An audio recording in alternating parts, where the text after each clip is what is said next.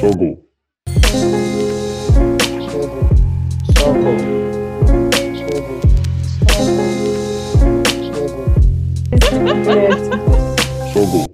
Ребята, всем привет! Мы записываем новый выпуск нашего подкаста «Согл».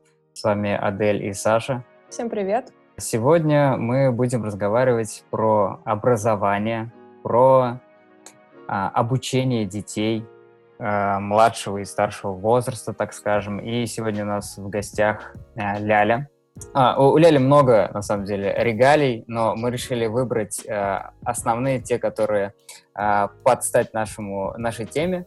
Ляля ведет много, множество проектов, связанных с детьми, с образованием детей, а именно в бизнес-сфере. Это проект «Первый детский коворкинг». Это ш- школьная бизнес-компания, которая проводит э, в школах, правильно? То есть в школах именно а, городских это Казань или это ре- э, региональные тоже вы захватываете? Нет, это республиканское движение, и оно прекрасно работает как в больших столичных городских школах, так и в сельских. У нас есть школы, в которых вся школа — это там 50 человек, учеников, и десяток учителей. Круто. А, ну, то есть, в целом, а, Ляля занимается проектами по развитию бизнес-навыков у школьников. Я правильно сказал?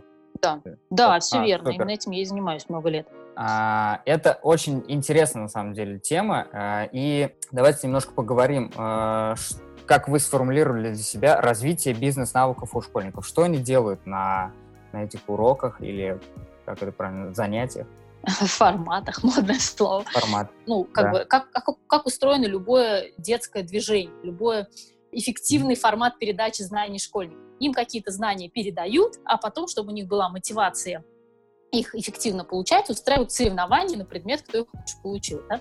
Со школьной компанией точно так же. Это формат, в котором дети в школе организуют реально действующий бизнес-проект, учатся предпринимательству на практике. То есть вы не просто там замутили производство рамочек для фотографий, вы должны были написать бизнес-план, собрать команду. Соответственно, вы там много раз ошиблись, когда писали бизнес-план, там цену, например, не так поставили, да? Много раз поссорились с командой. И все это через опыт, приобретенные знания. Знания, которые вашу голову не покинут уже никогда, потому что они были через эмоции, через личный опыт приобретены. И вот уже 10 лет, с 2009 года, уже 11, да, в этом году будет, а, я э, директор регионального центра этих программ Junior Achievement. За эти годы, конечно, очень много изменилось. В первую очередь изменилось в отношении общества к предпринимательским навыкам школьников. Вообще международные программы Junior Achievement, они придуманы в начале прошлого века, естественно, в Америке. А, а, Американский предприниматель Гораций Мозес обнаружил, что его дети, он очень хотел уйти на пенсию, такое нормальное желание для человека, и передать свой бизнес детям, но он обнаружил, что его дети, закончив школы и вузы, получили множество разных исключительно полезных навыков, видимо, навык сдавать ЕГЭ, да, как у нас это сейчас устроено, но не знает ничего такого, что помогло бы ему управлять отцовским бизнесом. И тогда он а, создал вот это некоммерческое партнерство, люди стали создавать программы по передаче навыков а, бизнеса, предпринимательства школьникам. Причем, ну, в нашу страну, когда пришли эти программы? Я все время у детей, у школьников и у учителей спрашиваю, в каком году, дети, как вы думаете, пришли эти программы в Россию? Александр, в каком? А, В... Так, если... Ну, да, давайте в 90-е, начало 90-х, когда все развалилось, когда э, открылась, грани- открылись границы. Ну, совершенно верно, да. У меня, кстати, были аудитории. Есть, пятерку У меня получил. были аудитории, которые не смогли ответить на этот вопрос. И тогда я просто в обморок на сцене падал. Как? Ляля, у вас двое детей же, да, вроде? Да, у меня своих двое, одному 12, другому 5. И сейчас вот э, эра дистанционки наступила. Расскажи, расскажите не только как преподаватель, но и как э, родитель, что это такое. Потому что сколько мемов я уже увидела в интернете, сколько тиктоков снято на тему дистанционки, это, конечно, ужас. Я вчера с подружками шутила э, на тему, ну, непонятно же, когда ситуация прекратится, да, то есть сколько мы просидим да. на дистанционке, вообще совершенно неизвестно. Я говорю, ну все, мы вернулись в средневековье, скоро в кабине снова будут сидеть только учительские дети. У нас же был период, да, там где-то лет 10-15 назад, когда все правительство это были а, дети учителей из деревень, самые такие старательные mm-hmm. там и так далее, из семьи. Сейчас, говорю, все, наступило средневековье, если у тебя родители образованные, то у тебя есть шанс вырасти умным, а если тупые, то уж извини, то тупым и вырастешь. Девчонки очень сильно поржали, но в каждом э, как бы приколе есть только доль, да, своего прикола. На самом деле у меня у старшего, слава богу, прям молюсь на нашу школу, все относительно адекватно организовано. А, наши сидят в Microsoft Teams. Точно. Я сама учусь в магистратуре тоже сейчас, и у нас магистратура тоже сейчас учится в Microsoft Teams. Мне нравятся и программы, и как все это организовано. Единственное, конечно, этот поросенок не считает нужным встать заранее, там что-то умыться. Он просыпается прямо на уроке. Он врубает ноутбук, кровать отключает видео, досыпает, я так понимаю, да, из стены слышу, там, типа, «А у Игоря вообще микрофон работает, почему он не отвечает? Я, знаешь, он топит просто дальше. Вот. Но в целом э, нормально организован. Плюс у нас как бы лицей для одаренных детей, это достаточно самоорганизованные изначально дети, которые в состоянии сами. Uh, вот. Ну и в завершение ко всему открылся же новый рынок. Не всякий родитель может помочь математикой. А, не всякий ребенок находит возможность позвонить учителю математики дополнительно, да, поэтому у меня сын еще репетиторством занимается, он сейчас взял ученицу и поясняет ей математику, значит, девочка из другой школы, он еще и подрабатывать начал на фоне всей этой абсолютно дистанционки. Вот. А, вот и предпринимательство, да? Ну, да, у него не, нет, у него, он, кстати, есть, да, у него есть такая тема, он очень любит деньги зарабатывать там, во всех классах и так далее. Вот, а с младшим, конечно, проблематично, потому что садик его вернул мне, а у меня Тут педагогический процесс был полностью на аутсорсе. Хм. Мы плачем над букварем вместе. ну, то есть, ну, я не знаю, онлайн — это не замена, конечно, не замена. И это давно признано всеми. Онлайн-образование — это не замена нормального Ва- образования. Ну, это... вам приходится сидеть э, рядом с, со, со старшим или как? Нет, нет, я, конечно, не сижу. Я, во-первых, я страшная женщина, перфекционист. Я же буду говорить, почему ты такой тупой. А.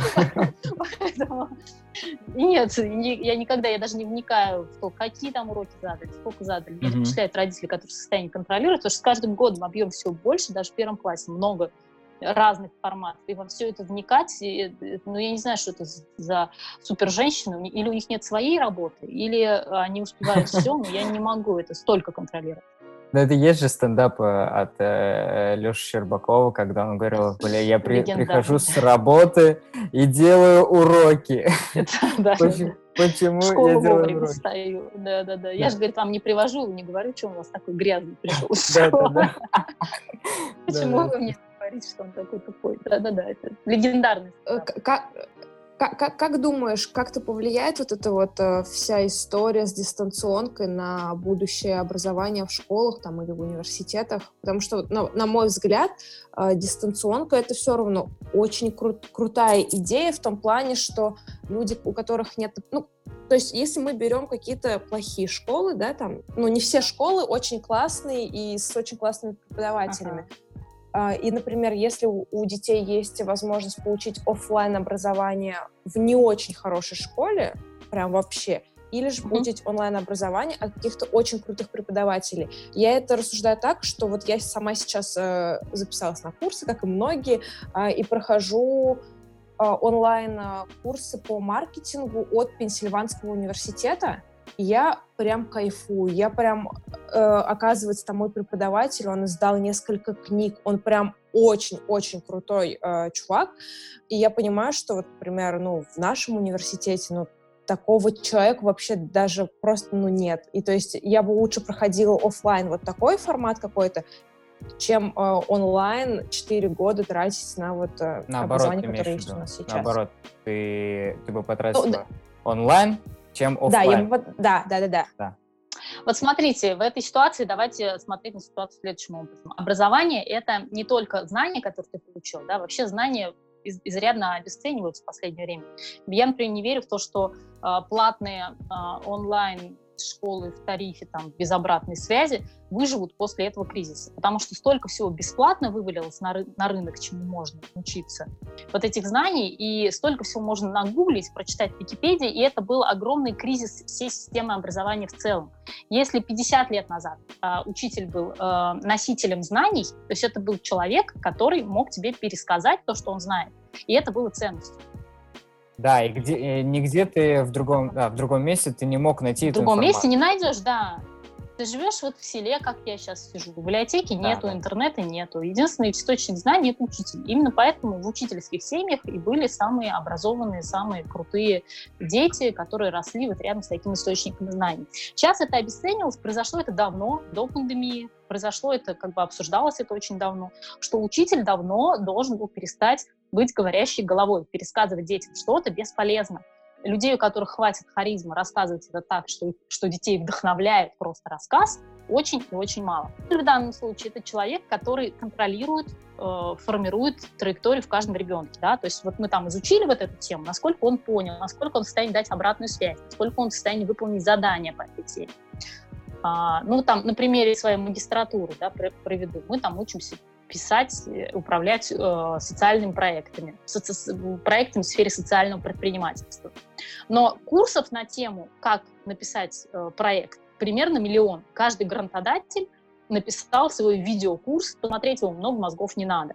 Но человек, который прочитает твой проект и скажет, у тебя вот здесь хорошо, вот здесь отвратительно, а вот здесь я бы добавил вот это и вот это, главная ценность вот в этом. И в данном случае тоже человек должен давать обратную связь. То есть ценность, как мы строим свои программы, да, почему мы круче, чем просто, там, не знаю, какой-нибудь а детский MBA, говорящая голова из интернета, там, или даже собирать детей и проводить им. Вот меня больше, знаете, какой формат раздражает всю жизнь? Очень любят в школах пригласить известного человека, чтобы он рассказал детям. Меня много раз приглашали на такие Мгм. форматы, я, значит, числюсь э, известным человеком у кого-то. И вот э, это, это прямо я, самая такая яркая картина. Меня приглашают в школу авиастроительный район, как сейчас помню. Я выхожу, туда согнали старшеклассник. Как они что, пришли, они что, знают какую-то лялю, как, какие-то у нее там, значит, знания. Она сейчас будет рассказывать, как она росла, взрослела и как это было круто. Э, любые байки от известного человека — это ошибка выжившего. У тебя так получилось, потому что получилось. А у скольких вот еще не получилось, они почему-то не ходят и не рассказывают, хотя это, может, история поинтереснее была. И вот час времени, Мгм. 300 старшеклассников в зале, там, или 100, я не знаю, сколько они классов согнали. Половина жует жвачку, остальная половина пялится в телефон, и ты им что-то рассказываешь. Это мучительно для всех. Для ребенка, для, для человека, который тратит свое время. Это, ну, как бы нерабочий формат. Я это называю говорящий голова. Ну да, да. Поэтому в своих программах, например, мы от этого уходим. Мы говорим, дети, делайте бизнес, мы вам лучше посоветуем, как это делать. И вы на этом вот узнаете. Или там, дети, вот решите бизнес-кейс для компании Leroy Merlin, а мы вам скажем, что из ваших решений сработает, что не сработает. А они сами уже подтягивают знания. Они сами почитают в Википедии про компанию, они сами почитают, какие, какой есть опыт у других компаний. Потому что если мы это разжевали и в голову положили, то эта бы ценность сразу потеряла. То же самое с дистанционным образованием. Главная проблема дистанционного образования в том, что школьного, да, в том, что залипает невербалка. У нас почему еще так хорошо прокатывает, да, у сына моего? Потому что, во-первых, это школа для одаренных детей. Это изначально самостоятельно мотивированные дети, которые хотят знаний, хотят двигаться. И классы маленькие. У нас всего там 19 человек весь класс. А если у учителя 40, и это второклассники, и они, например, пишут пропись. Естественно, она ничего сделать не сможет ни в видео, ни в аудиоформате, ни, ну, хоть вот она что делает. Она будет просто показывать спектакль про некие знания. А ценность же в другом. Ценность в том, чтобы посмотреть, как двигается каждый Мгм. ребенок. Ну, Естественно, естественно. да, наставник, наставник нужен, то есть человек, от- который тебе под- прям говорит конкретно по точкам, по тестам и так далее. А, Но мне- я прям аж записывала, что я хочу сказать. Это по пунктам. молодец. А по поводу онлайн-образования я не соглашусь, потому что я больше, наверное, говорю про более осознанный возраст, потому что реально начальная школа — это даже смысла нет Ну да, обсуждать. да. То есть это, наверное, старший класс, университет. Про взрослых. Все равно на крутых классных курсах типа EDEX, Coursera, у них все равно есть возможность обратной связи. Ты все равно выполняешь тесты, ты можешь общаться в форуме со своими, ну, типа, одногруппниками, обсуждать какие-то вопросы, и плюс как бы тебе, если ты платишь деньги, приходит обратно от преподавателя на тему твоих домашних заданий, эссе и так далее. И по Стопал, поводу того, что онлайн сейчас вылилось много бесплатного, это, это, конечно, факт, но все равно платформы не дураки, и в большинстве своем вот, по крайней мере, все, что я изучала, смотрела, там, ну, реально очень много бесплатного, но они все равно используют это как э, маркетинговую такую уловку, чтобы потом посадить людей на, на, на свою платформу. И мне очень нравится, что там классно выстроена система. Наверное, это как бы зависит еще от платформы, на котором а, как раз-таки вот это онлайн-образование находится. Но намного легче получать а, знания и слушать вот как раз-таки лекции, чем вот на обычных парах. Я просто в КФУ училась, и там вот эти вот полуторачасовые лекции, когда ты сидишь э, и 150 человек сидят с тобой в одном помещении, душно, ну вот этот вот супер дискомфорт, и когда ты сидишь дома, и там видеоролики сначала 8 минут, потом 4 минуты, и то есть вот, это вот, вот эти знания порционно так даются грамотно, что я ну, как бы я не берусь рассуждать за школьную, потому что я сейчас не школьница, но вот мне, как там 23-летней девушке, очень удобно вот такой формат э, поглощения знаний. Мне учась в магистратуре, это сильно удобнее учиться дистанционно, потому что парковка около университета стоит 100 рублей в час, и каждая лекция влетает в 300 рублей бесполезных знаний. А, а тут я сижу, детей пристраивать не надо, кофе я наливаю бесплатно на кухне. Мне тоже дистанционное образование нравится сильно больше. Но это, наверное, потому что я взрослая девочка. Да. И да, поэтому да, да. у меня лучше прирастает здесь.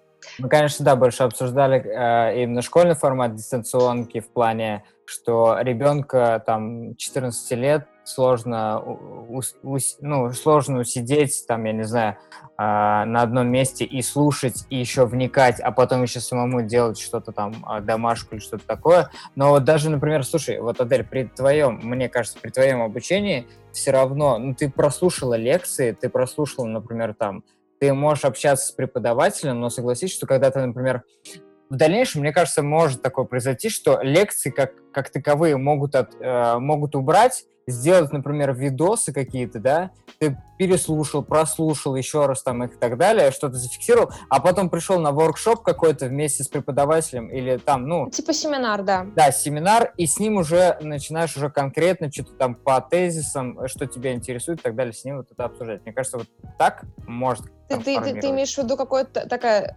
смесь дистанционки да. с офлайном? Да, да. Ну, это прикольно, кстати. Можешь Я думаю, что за этим идею. будущее.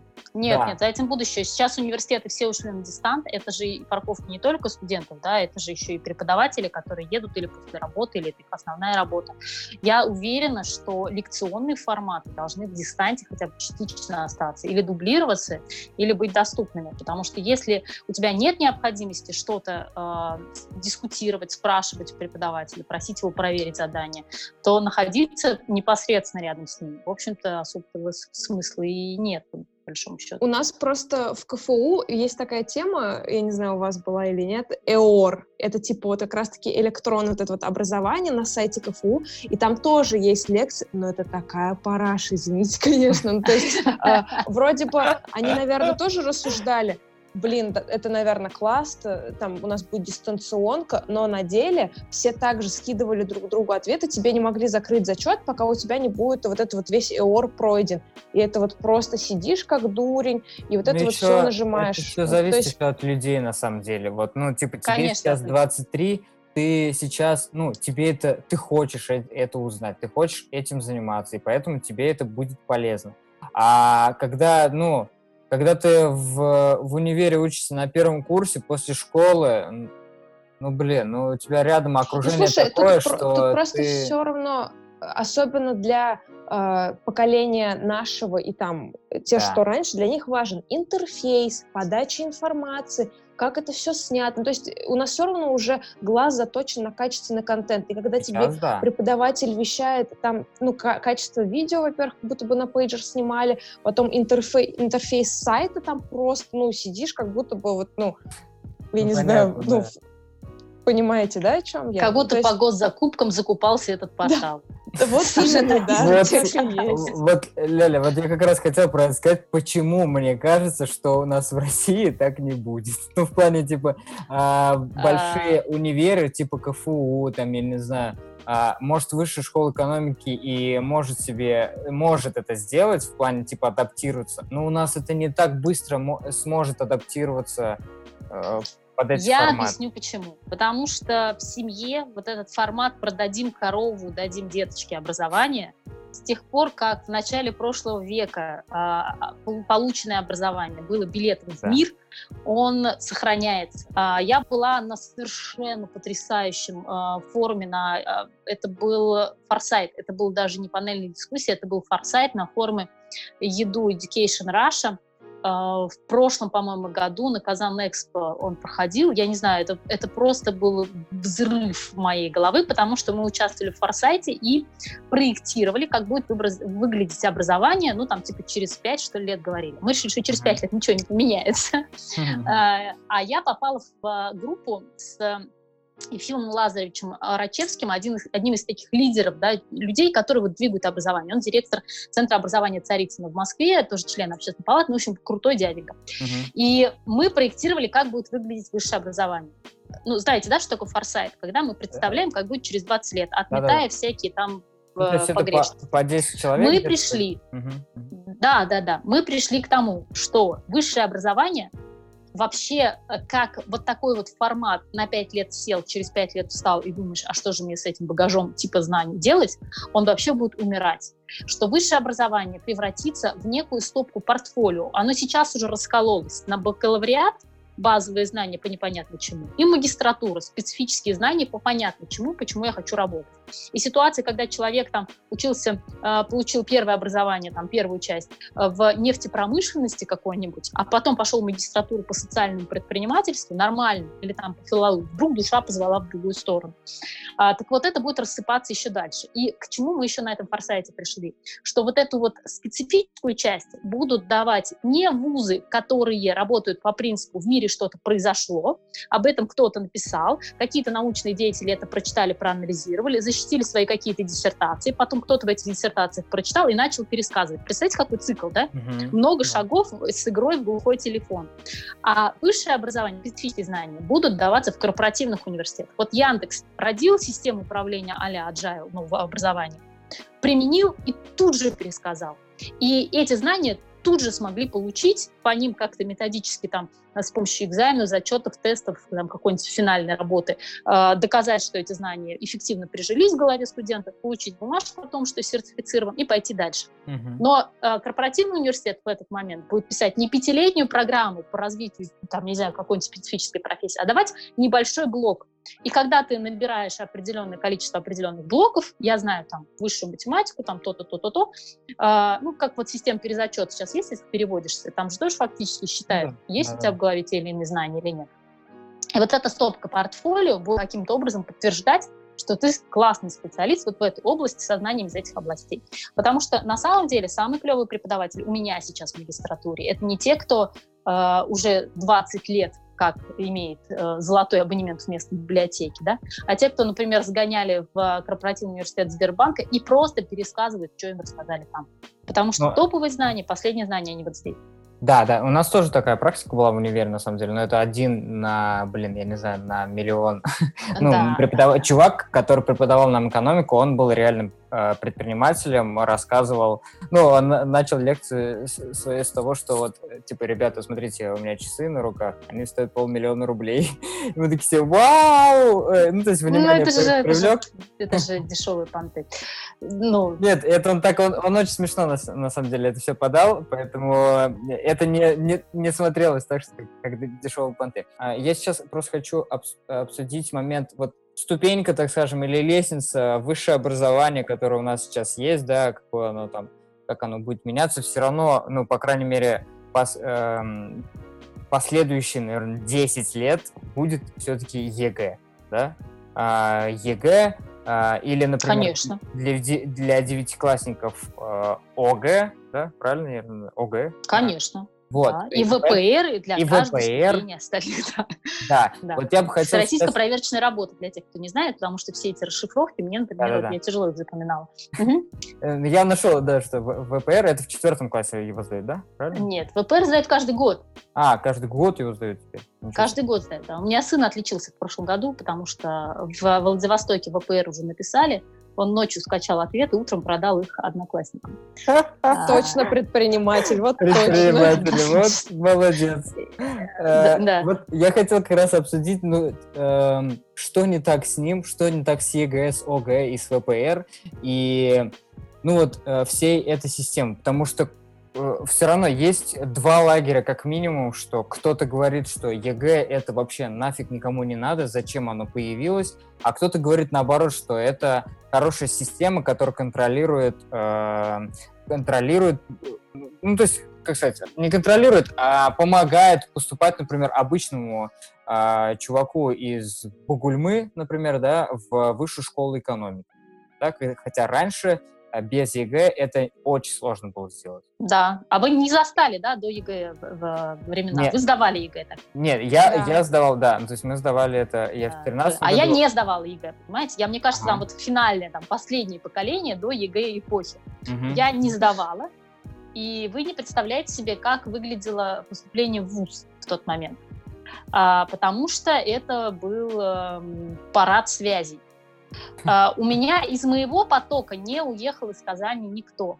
То есть все остались учиться в Казани, потому что в Казани можно было хоть как-то, хоть до кого-то дотянуться. В Казани можно было отнести документы в шесть вузов. У нас у всех лежали документы на никому не нужном на тот момент мехмате, потому что если бы у нас что-то у кого-то из одноклассников, хотя я училась в очень хорошей школе, да, что шло не так, у нас всегда был шанс, если уж нигде не пригодимся, мехмат, сельхоз, там, ну, такие вот третьи руки вот вузы, все обязательно стали комплект документов, клали, чтобы не оказаться нигде не учащимся в какой-то такое, момент. Сейчас такое же есть, то есть э, с, с ЕГЭ, ну, то есть я по-любому там закидываю, например, какой-нибудь, ну, э, как это? ТИСБИ. ТИСБИ. Пед какой-нибудь, ну, педуниверситет. Бедный университет. Ну, как бы да. Но сейчас вы с таким же успехом закидываете в Москву. Как только появилось ЕГЭ, первое же поколение моих, я тогда уже в школе работала, девчонок, а, класс у нас в нашей школе, где я училась, потом преподавала, был такое понятие, как академический класс. Класс, куда собирали всех отличников, но это, по сути, первый такой, первая система обучения, э, отдельного обучения одаренных учеников. Да? То есть mm-hmm. кто сильно умный, кому больше всех надо, их учили отдельно. Там у них разъехался практически весь класс. То есть почти все поступили или в Москву, или в Питер, тут же сели и уехали. Потому что ЕГЭ действительно эти ворота открыли. В чем минус? В чем глобальный минус ЕГЭ? Основной центральный э, минус ЕГЭ в том, что его возвели в ранг э, единого мерила вообще всего на этом свете. Мало того, что это не просто инструмент поступления, да, кроме ЕГЭ, ну, как, бы, как будто бы вообще больше ничего нет. Mm-hmm. Это не просто мерило знаний, полученных в школе для того, чтобы получить вуз. Это рейтинг э, учителя, это рейтинг школы, это рейтинг района, это рейтинг региона. Это э, какие-то мистические цифры, которые из-за того, что в них заинтересованы абсолютно все, вплоть до главы региона, по ним долбят детей э, так, что они становятся центральными. И из-за того, что это, ну, как, как сказать, олимпийский спорт какой-то, да, вот только прыгаешь и больше ничего, а то, что тебе надо еще там человеком оставаться, уметь да, разговаривать. Да, да. И, соответственно, все вот эти искажения, которые там есть, дети не получают знаний, дети учатся угадывать правильный ответ. Как правило, это технология, да, то есть технологии угадывания правильного ответа. Я долго не верила, что это так, пока у меня не пришла работать очередная молодая помощница, которая ЕГЭ сдала типа в прошлом году, и я вдруг не обнаружила, что она любую мысль, э, любой текст, э, любую записку, вообще все формулирует четко по шаблону эссе в ЕГЭ по обществознанию. В конце всегда болтается пример из личной жизни, который я вообще, ну, как бы он здесь. То есть она просто настолько в этот шаблон вколочена, как квадратный банан, я не знаю. И это так тяжело, это такая шаблонность вообще всего, что это, конечно, конечно, очень сильно детям а, ну, то есть вот эта безальтернативность ЕГЭ, отсутствие да, да. какого-то другого варианта, то, что ну, как бы вначале к ЕГЭ готовились последние полгода, да, перед выпускными.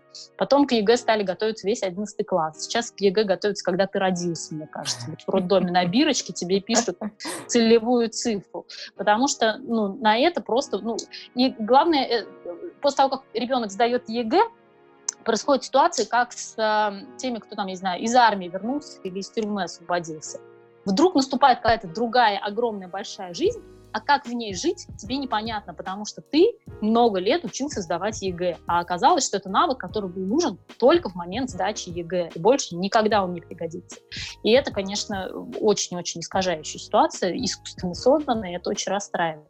Но я верю в том, что, что ну, сейчас говорят же, что там будет устная часть ЕГЭ появляться, еще как-то. Я верю, что все-таки... И вы знаете, мне кажется, еще ценность вот этого высшего образования же все равно отходит на второй план принципе, если ты в первый же год после 11 класса не пошел никуда учиться, ты не перестаешь быть человеком сегодня. У тебя может быть масса увлечений, ты можешь быть куда более образованным и начитанным, чем многие твои типа образованные а, сверстники. А, поэтому я думаю, что и с ЕГЭ вот это вот некое размывание в этой ситуации На самом деле, просто да, естественным путем. Я согласен, что э, шаблонность мышления ЕГЭ только развивает наоборот, когда вот мы тоже с Адель, помнишь, обсуждали, что э, даже эссе, когда пишешь, э, приведите два примера. Типа, если ты два, один пример привел, все, тебе минус там сколько-то баллов, потому что нужно два примера. А если, если я обсуж... рассуждаю на какую-то тему, которая, ну, блин, ну какая разница, как, сколько примеров, важная суть этого примера, типа, если ты одним примером можешь выбить вообще, ну, типа, показать все, что, о чем ты говорил за секунду. А да. главное, если ты рассуждаешь о вещах, у которых примеров пока не было. А может, да, а, а может, и не было примеров. Да. Фейловые, что ли? А, обсуждаем... Вот как сейчас можно привести примеры того, что будет после пандемии? Это первая пандемия за последние несколько столетий. Ну, Какие смотрите, тут могут быть примеры? Ну, окей, а, я сейчас, наверное, буду пропагандистом ЕГЭ, но э, как людям оценивать, понимаете? Типа это же все сделано не чтобы побесить э, э, и как-то систематизировать слишком сильно школьников, это чтобы легче было оценивать, вот дается вот эта вот шаблонность. Это да. какие-то там э, два аргумента, Конечно. получаешь что-то. Как, как оценивать, если э, преподаватель будет там жюри оценивать ЕГЭ просто потому, что ты привел классно, крутой аргумент, но это же все вкусовщина. Вот. Ну, А-а-а. по мнению одного преподавателя, это будет мощный аргумент, а, а другой скажет, да ну фигня какая-то школьная. И... А главное, вопрос квалификации самих преподавателей, да? То есть мы же понимаем, ну, то, что то есть, да, ЕГЭ да. охвачена и вся страна. И где мы найдем столько преподавателей, которые... Тем более, что ребенок же не получает обратную связь, он получает оценку и все. Это же не развивающий а. процесс, как ты пишешь, это эссе в ЕГЭ. Ну да. Не знаю, Нет, на, мой, на, на самом деле... Взгляд, ага, да, да. Все хотят сказать что-то. Болезненная тема. На, на мой взгляд, э, это все вопрос позиционирования ЕГЭ, то, что там последний год и, и там уже сейчас реально готовятся к ЕГЭ не только в 11 классе, но намного заранее, это вопрос того, как позиционируется э, в школе, как родители это все преподносят э, для ребенка. И вот эта вот шаблонность, это все равно, мне кажется, зависит реально от человека. Да, Если родители да. развивают своего ребенка в разных э, каких-то ну, других вещах, э, и ребенок не сидит только и не готовится к ЕГЭ, у него все равно, он выйдет после ЕГЭ, он все равно сможет привести и два, и десять аргументов за свою точку вот, зрения. Мне кажется, просто здесь нужно так, э, ну, так делать в плане то есть, окей, приведи два примера. Но вот когда, например, добавить устную, э, устную практику э, сдачи ЕГЭ, например, сдачи экзамена, то просто преподаватель, понятно, мы не найдем столько преподавателей, но когда человек устно рассказывает тебе о чем-то, о своих мыслях, о каком-то ответе на данный вопрос,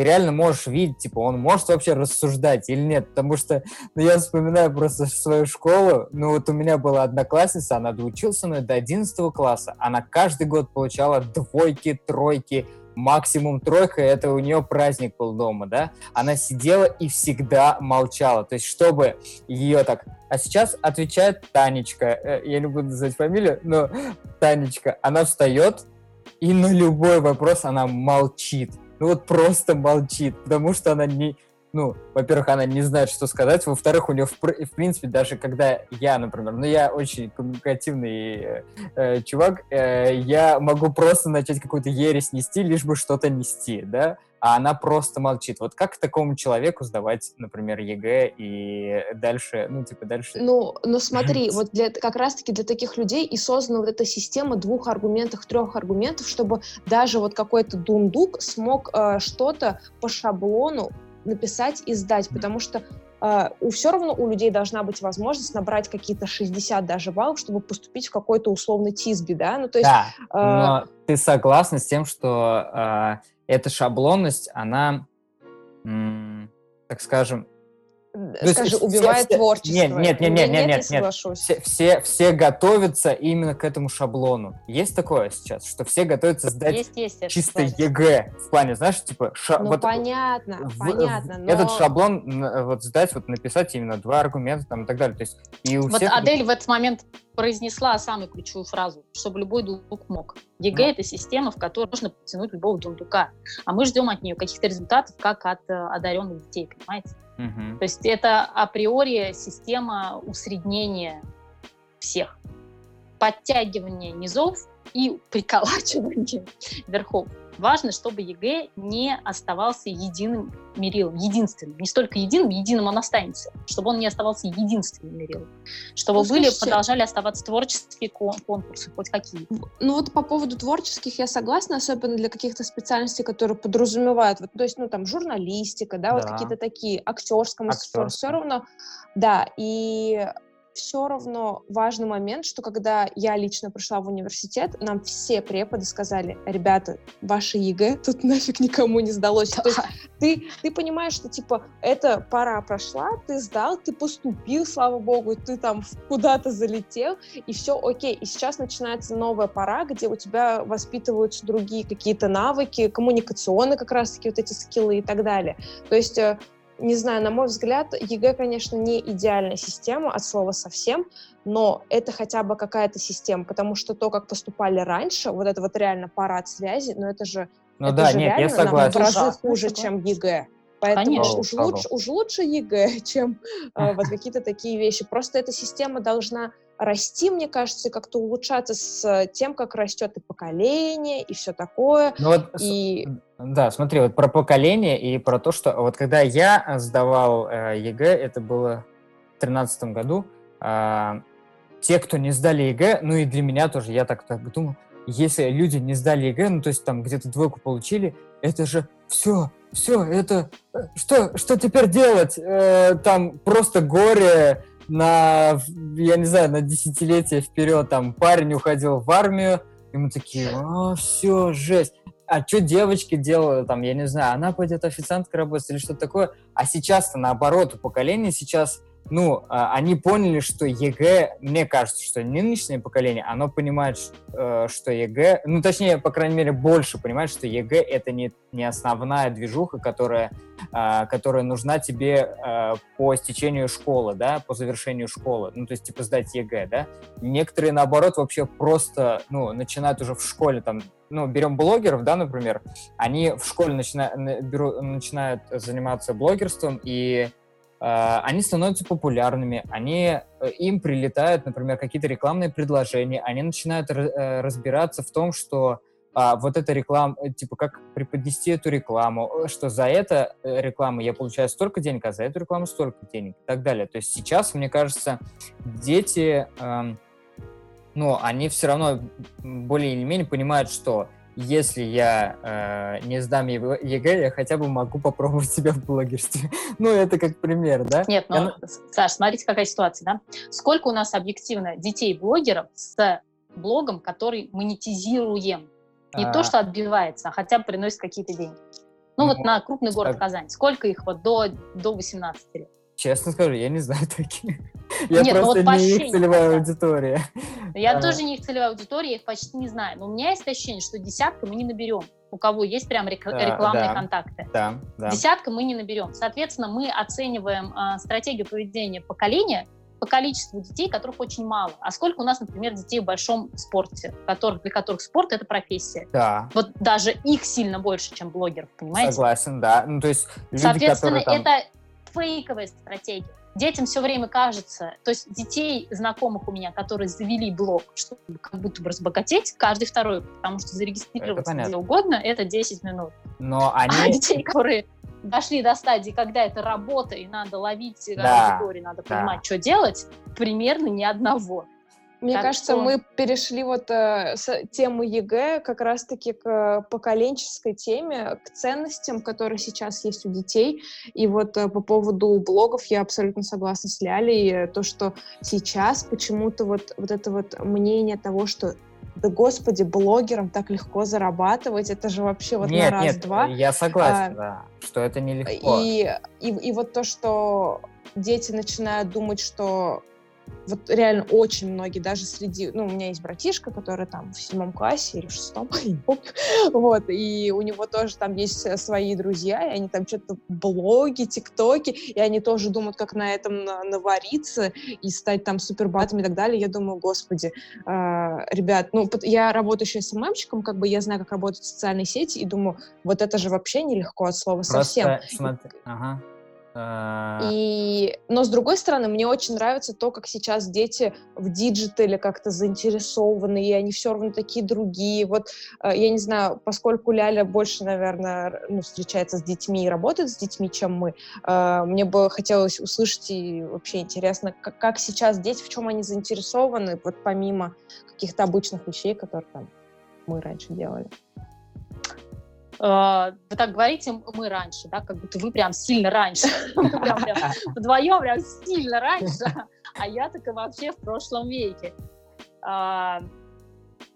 Я честно скажу, я не очень понимаю, в чем они заинтересованы. Я на своего ребенка смотрю. Единственный совет, который я могу детям дать, которые хотят зарабатывать на блогах, это что лучше всего снимать блог, когда ты, например, работаешь в доставке Яндекс Еды, потому что в тот момент, когда ты записываешь видео про доставку чего-нибудь, э, за доставку тебе все-таки заплатят, ну и видео тебе к этой ситуации приложат очень много иллюзий у детей, это правда. Э, вот этот диджитальный э, мир социальных сетей создает иллюзию легких денег. Почему все считают, что блогеры легко зарабатывают? Потому что они в кадре улыбаются и веселятся а что они эти улыбки и веселье, возможно, выжимают из себя, да, и накручивают себя сильно, чтобы улыбаться, это уже за кадром не видно. А, точно так же в моем, кстати, детстве думали про фотомодель. Почему-то каждая девочка хотела стать фотомоделью, потому что казалось, что вертеться в кадре — это вообще несложная работа, ничего не стоит, просто родилась красивой и вперед. Сейчас вот, кстати, эта, эта тема уже отошла на второй план, уже никто не хочет. Вообще, у меня, э, когда мы рассуждали о теории поколений, да, говорили о том, что очень четкие поведенческие ценностные категории сформированы у прошлых поколений, там, и у иксов, и у игреков. Иксы, например, да, это там мое поколение, те, кто родились э, в 1980 каком-нибудь, до 83-го, после 78-го, грубо говоря, э, до нулевых. У нас там понятно, почему. Мы пережили 90-е годы, да, у нас там на глазах развалилась страна, мы родились пионерами, а повзрослели уже почему-то демократами. Как-то все это странно так произошло. И вот этот момент развала страны, когда все было непонятно, жили в жуткой неопределенности, а, бесконечная ежедневная инфляция, то есть сегодня продукты стоили одних денег, в следующий день приходишь в магазин, уже других, бесконечное превращение денег в гречку – а поколение Z, вот те, которые после нулевых родились, да, то есть те, те, все говорили о том, что пока непонятно, что это будет за поколение. Во-первых, они выросли в совершенно благополучное время, как э, Курпатов, да, Андрей Курпатов говорит. Это поколение, он их называет зацелованные в задницу. Дети, которые родились в благополучное время. Они родились с памперсами, с интернетами, с гаджетами. У них у родителей всегда все было хорошо. Это поколение, которое росло в семьях, в которых жили хорошо. Понимаете, даже самая плохо живущая семья до сегодняшнего момента, до наступления пандемии, я говорюсь, жила не так уж и плохо. А, я вот в деревне, да, сейчас сижу. Если пройтись по улице, у каждого второго дома, как ни крути, новый забор, а это дорого. А, в нескольких домах висит видеонаблюдение, стоят припаркованные машины. А, ну, я свое детство помню, наличие машины в семье, это событие. Не телеги с конями, вот. да? Да, да, да. А машины? А видеонаблюдение заказано с Алиэкспресса, потому что на деревенскую почту все привезут. Все нормально. Да, это класс. И вот наступает пандемия. Это первое мировое, глобальное, трэшовое событие, которое сейчас проживают в том числе наши дети, то самое поколение Z, которое мы предполагали, что живет в суперблагополучное время. Потому что как э, вот эти подростки, эти дети, в каком мире они росли? У них было настолько все хорошо, что они готовы были делиться, понимаете? Они не входили со своими стаканчиками и не покупали кофе в одноразовый, чтобы сберечь планету. Потому что у них самых все нормально. Они готовы отдавать, беречь что-то большее, чем они сами. Они отказывались от больших квартир в пользу 22 метров, потому что есть же коворкинги, есть фитнес-центры, есть огромное пространство, весь мир для меня. И вот сейчас наступает момент, когда не весь мир для тебя, а что у тебя есть, то и твое. Ты сидишь в той квартире, которую ты имеешь, которую можешь снять, и работаешь на той работе, которая у тебя, может быть, осталась, может быть, и нет. И на самом деле очень интересно наблюдать, как сейчас изменятся ценности у этого поколения. Даже не столько круто то, какими они были до, потому что это уже исторический факт, а что мы будем иметь после. И вот этим наблюдать, конечно, будет очень интересно. Ну, а Понятное дело, что, например, у иксов, да, у поколения X, то есть у вас и сложились эти ценности из-за того, что беречь самое важное, прям вот э, на уровне даже физиологической, потр... физиологических потребностей, да, э, людей, ну, то есть э, еда, вот эта гречка, да, все, пере, все пере, переконвертировать в, в гречку, да, формат и так далее. То есть а сейчас, да, у детей э, новые, новые ценности, новые потребности, потому что, типа, все есть, по сути. Давайте, ну, что-то... Все было, Саша, все ну, было. Все было, надо да. Что все... Мы еще не знаем, как будет в сентябре, как будет в декабре, что это будет за Новый год, той экономической ситуации, угу. которую мы сейчас получим. Угу. Ну, а, я понял, да. Но э, про вот про что я говорил, а, что детям сейчас, они нас уже понимают, в школе уже понимают, что, например, можно заняться блогерством и, например, и а, получать за это бабки. А, то есть я в свое время это понял только после того, как, ну, то есть после того, как выпустился в универе. И, то есть я понимаю, что можно, например, завести блог и как-то пытаться заработать. Понятно, что я, я то есть, э, в то время когда, грубо говоря, задумался об этом, понимаешь, что, блин, а надо реально работать после этого. Если у тебя, например, Адель, брат, э, это понимает в седьмом классе, поймет, или в восьмом классе, когда они, типа, завели блог, а что-то ни хера не работает, типа, и они не зарабатывают бабок на этом, наверное, надо больше, ну, типа, больше видосов выпускать, или там, например, информативнее видосы выпускать. То есть, мне кажется, если он поймет это в восьмом классе или в девятом, то он из школы выйдет э, очень крутым чуваком, который знает, как зарабатывать деньги и знает, что в этой жизни ему нужно, например. Ну, то есть мне кажется, что это плюс э, нынешнего поколения, которое сейчас доступно все просто. Не знаю, ребят, мне кажется, вы а, так же, как и многие, собственно говоря, mm-hmm. э, путаете понятия. Не надо путать э, синдром Буратино, присутствующий абсолютно во всех поколениях. Mm-hmm. Да, это когда тебе кажется, что надо, можно легко поймать легких денег. И этот синдром Буратино, он сильно усугублен информационным полем. В любом сериале тебе воткнут э, рекламу онлайн-казино. Как только ты узнаешь слова инвестиция и международный холдинг, тебе обязательно подгонит финансовую пирамиду. Да. А, и вот нижняя ступень вот этого всего — это фейк о том, что, возможно, блоги — это огромные деньги. Да, это огромные для кого-то деньги, для тех, кто аудиторию смог собрать, да, но это люди, которые... Ну, Работали. Ну, на мой взгляд, уже даже и рынок блогерский изрядно поделен. Потому что если вот, например, говорить про казанскую мамскую блог-тусовку, да, вот моей, моей целевой возрастной категории uh-huh. а, аудитории, там есть ровно один очень четкий, очень понятный мамский блогерский чатик, в котором они все сидят. И по большому счету 80% рекламного рынка а, в, в блогов отъезжает вот в этот холдинг подружек. Они там делятся контактами друг друга, рекомендуют друг друга и так далее. Все. По Я большому понял, счету, да. поделенный рынок точно так же, как и везде. В этом плане поколение ничем не отличается от остальных. Так как в 92 году скупали акции МММ нашей бабушки, тоже веря в синдром, вот этот синдром Буратино, я сейчас быстро и легко заработаю. Uh-huh, uh-huh. Точно так же поступают и нынешние дети, и никто, и самое ужасное, вот э, в новом поколении, да, вот у этих детей поколения Z, в том, что они не видят, как устроен труд их родителей. Если раньше родители работали на фабриках, вот тебя на экскурсию сводили, ты видишь, что папа работает на экскаваторе. Вот он в этом экскаваторе сидит 8 часов подряд, вот он ковшом машет. Почему ему тяжело? Потому что он сидит и потому что машет ковшом. Жарко, плохо, вот такая тяжелая работа. А сейчас э, мама а, уезжает в очень красивый офис с кофемашиной и орешками на столе, а, перед огромным окном сидит перед очень красивым макбуком и почему-то считает, что у нее тяжелая работа. И когда дети играют вот эту тяжелую работу, вдруг выясняется, что, собственно, чисто внешне не так все это и сложно. Вот, в этом есть определенный разрыв. Я, да, я понял э, про что вы имеете в виду, но тут а, вот э, Дэниел Карнеги, есть такой чувак, очень крутой, э, да, знаете, да. то есть я читал у него книжку «Теряя, «Теряя невинность». Э, человек, когда в 16 лет ушел из школы, сделал сначала школьную газету сделал, а потом сделал из этой газеты районную газету, то есть, ну, грубо говоря, э, он в 16 лет понял, что школа ему больше не mm-hmm. нужна. Он знает, чем он, чем он хочет заниматься. И вот у него, по, е, ну, то есть у него была смелость подойти к директору школы и сказать, типа, извините, я ухожу из школы, мне, ну, мне нужно работать.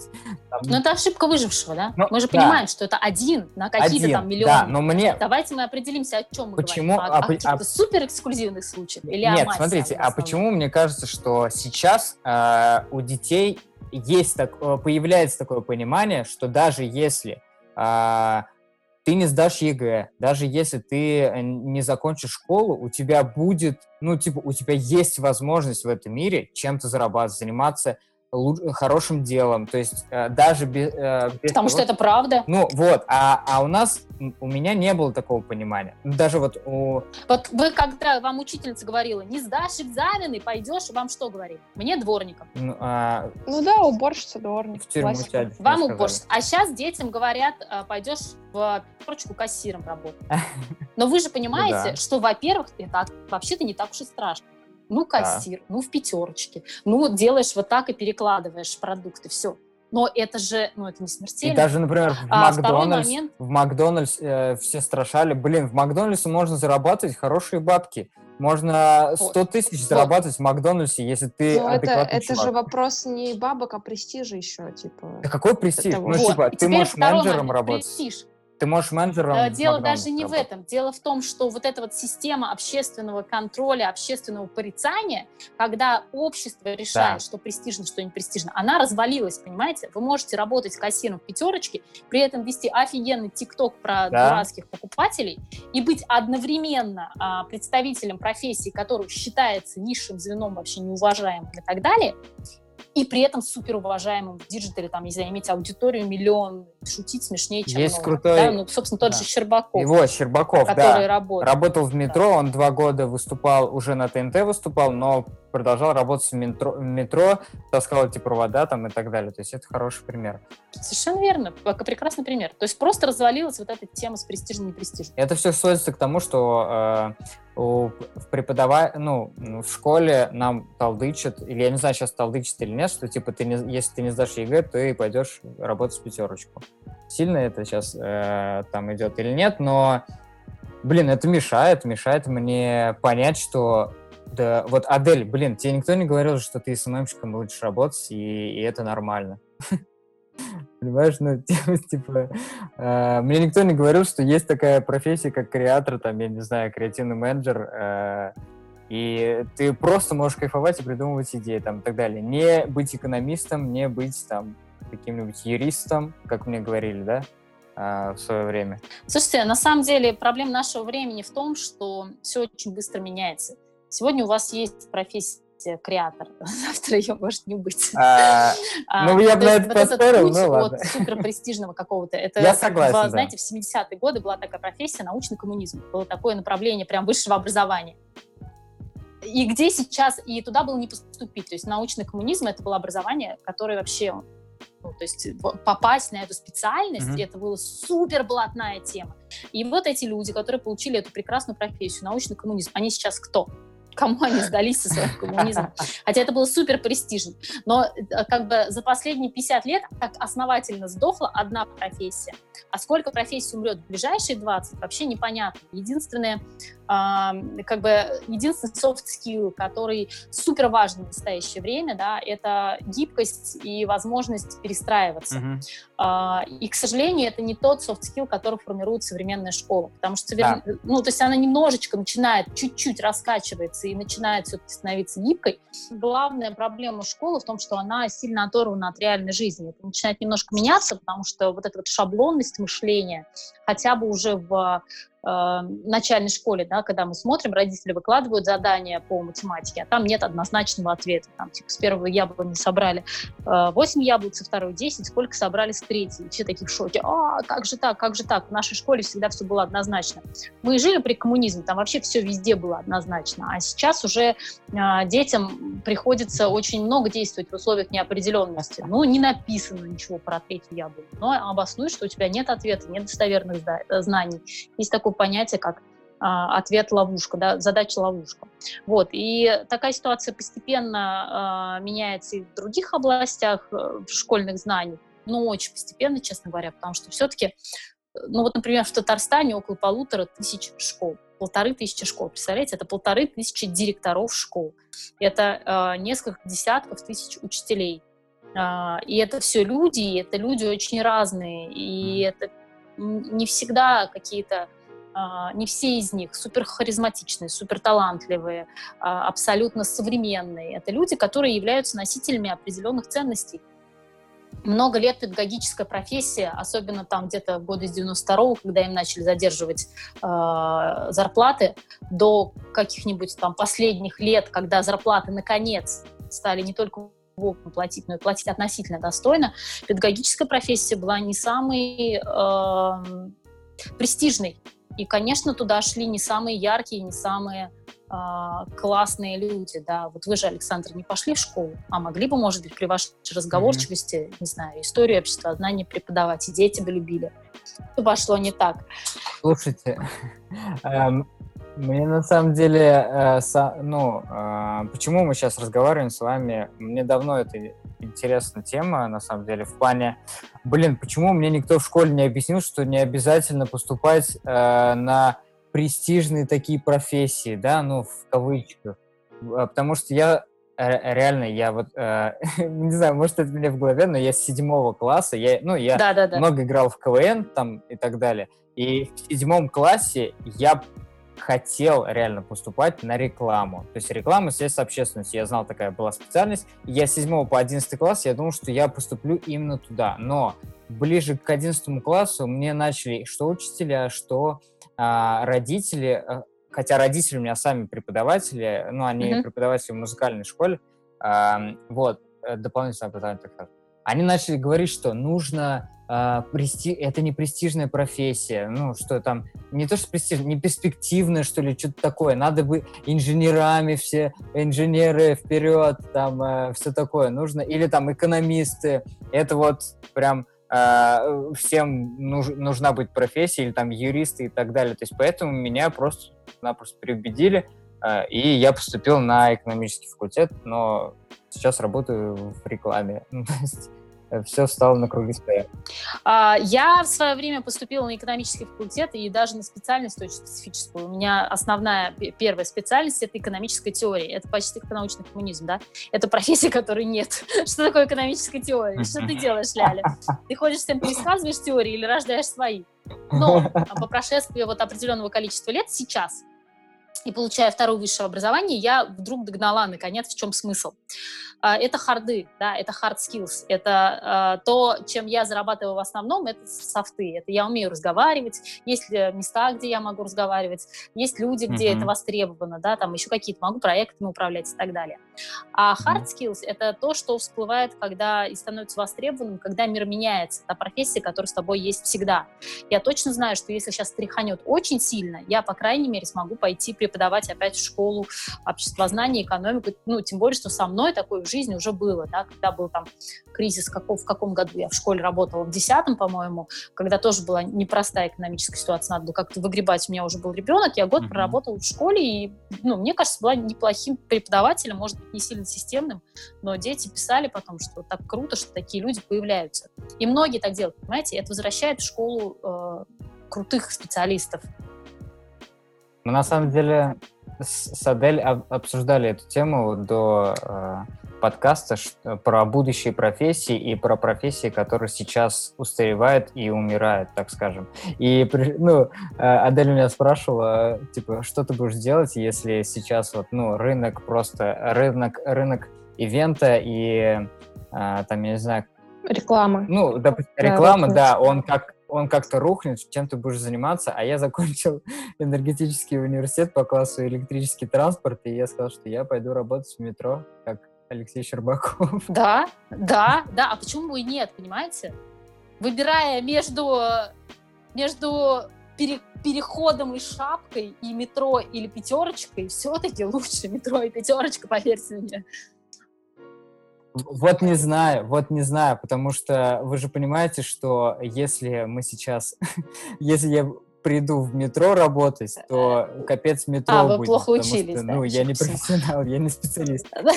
Ну, конечно, я в свое время просто играл в КВН и, ну, ну, ну занимался рекламой, по крайней мере. Кто, кто, как бы, это уже вопрос к вузу, да, что вас аттестовали и вам дали диплом. Могли бы сделать пометочку, звездочка, был КВНщиком. Типа он, э, он как это называется там, инженер, но больше КВНщик. Или, но может, не очень. но, но рекомендован для работы в правкоме. Вот. Да, кстати, да, кстати, правком. В метро наверняка есть правком, да, там тоже нужно что-то организовывать, где-то играть в КВН и так далее. Метро Если компания большая, как правило, там востребованы, да. да в больших да. компаниях, говорят, востребованы такие люди. Поэтому, что, как, какой вывод мы можем сделать из сегодняшнего подкаста, что в целом а, все хорошо. Самое главное, что, ну, самое главное, нужно иметь голову на плечах и э, думать э, наперед и не мыслить шаблонами, как, как это нас учат в школе.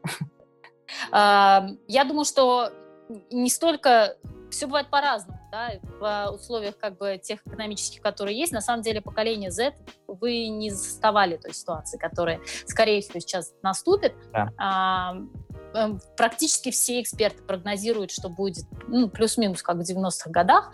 А, было непросто. Было непросто именно с точки зрения экономики, потому что ну, мы видим, что сейчас происходит, что и компании закрываются, и вторичные какие-то профессии, они уходят на второй план, они становятся невостребованными, люди все-таки возвращаются к каким-то очень базовым. По пирамиде Маслоу мы откатились к той ситуации, когда важнее всего быть в тепле э, и быть сытым mm-hmm. и для нас, и для наших детей.